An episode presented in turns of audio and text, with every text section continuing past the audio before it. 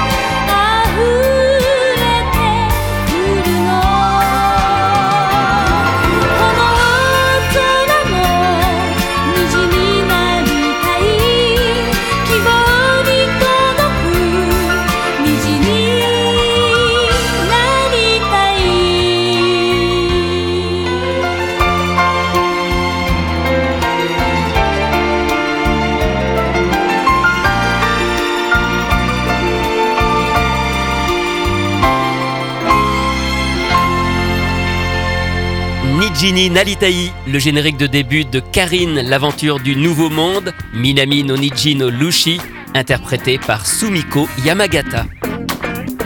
Très tôt, elle est attirée par la musique.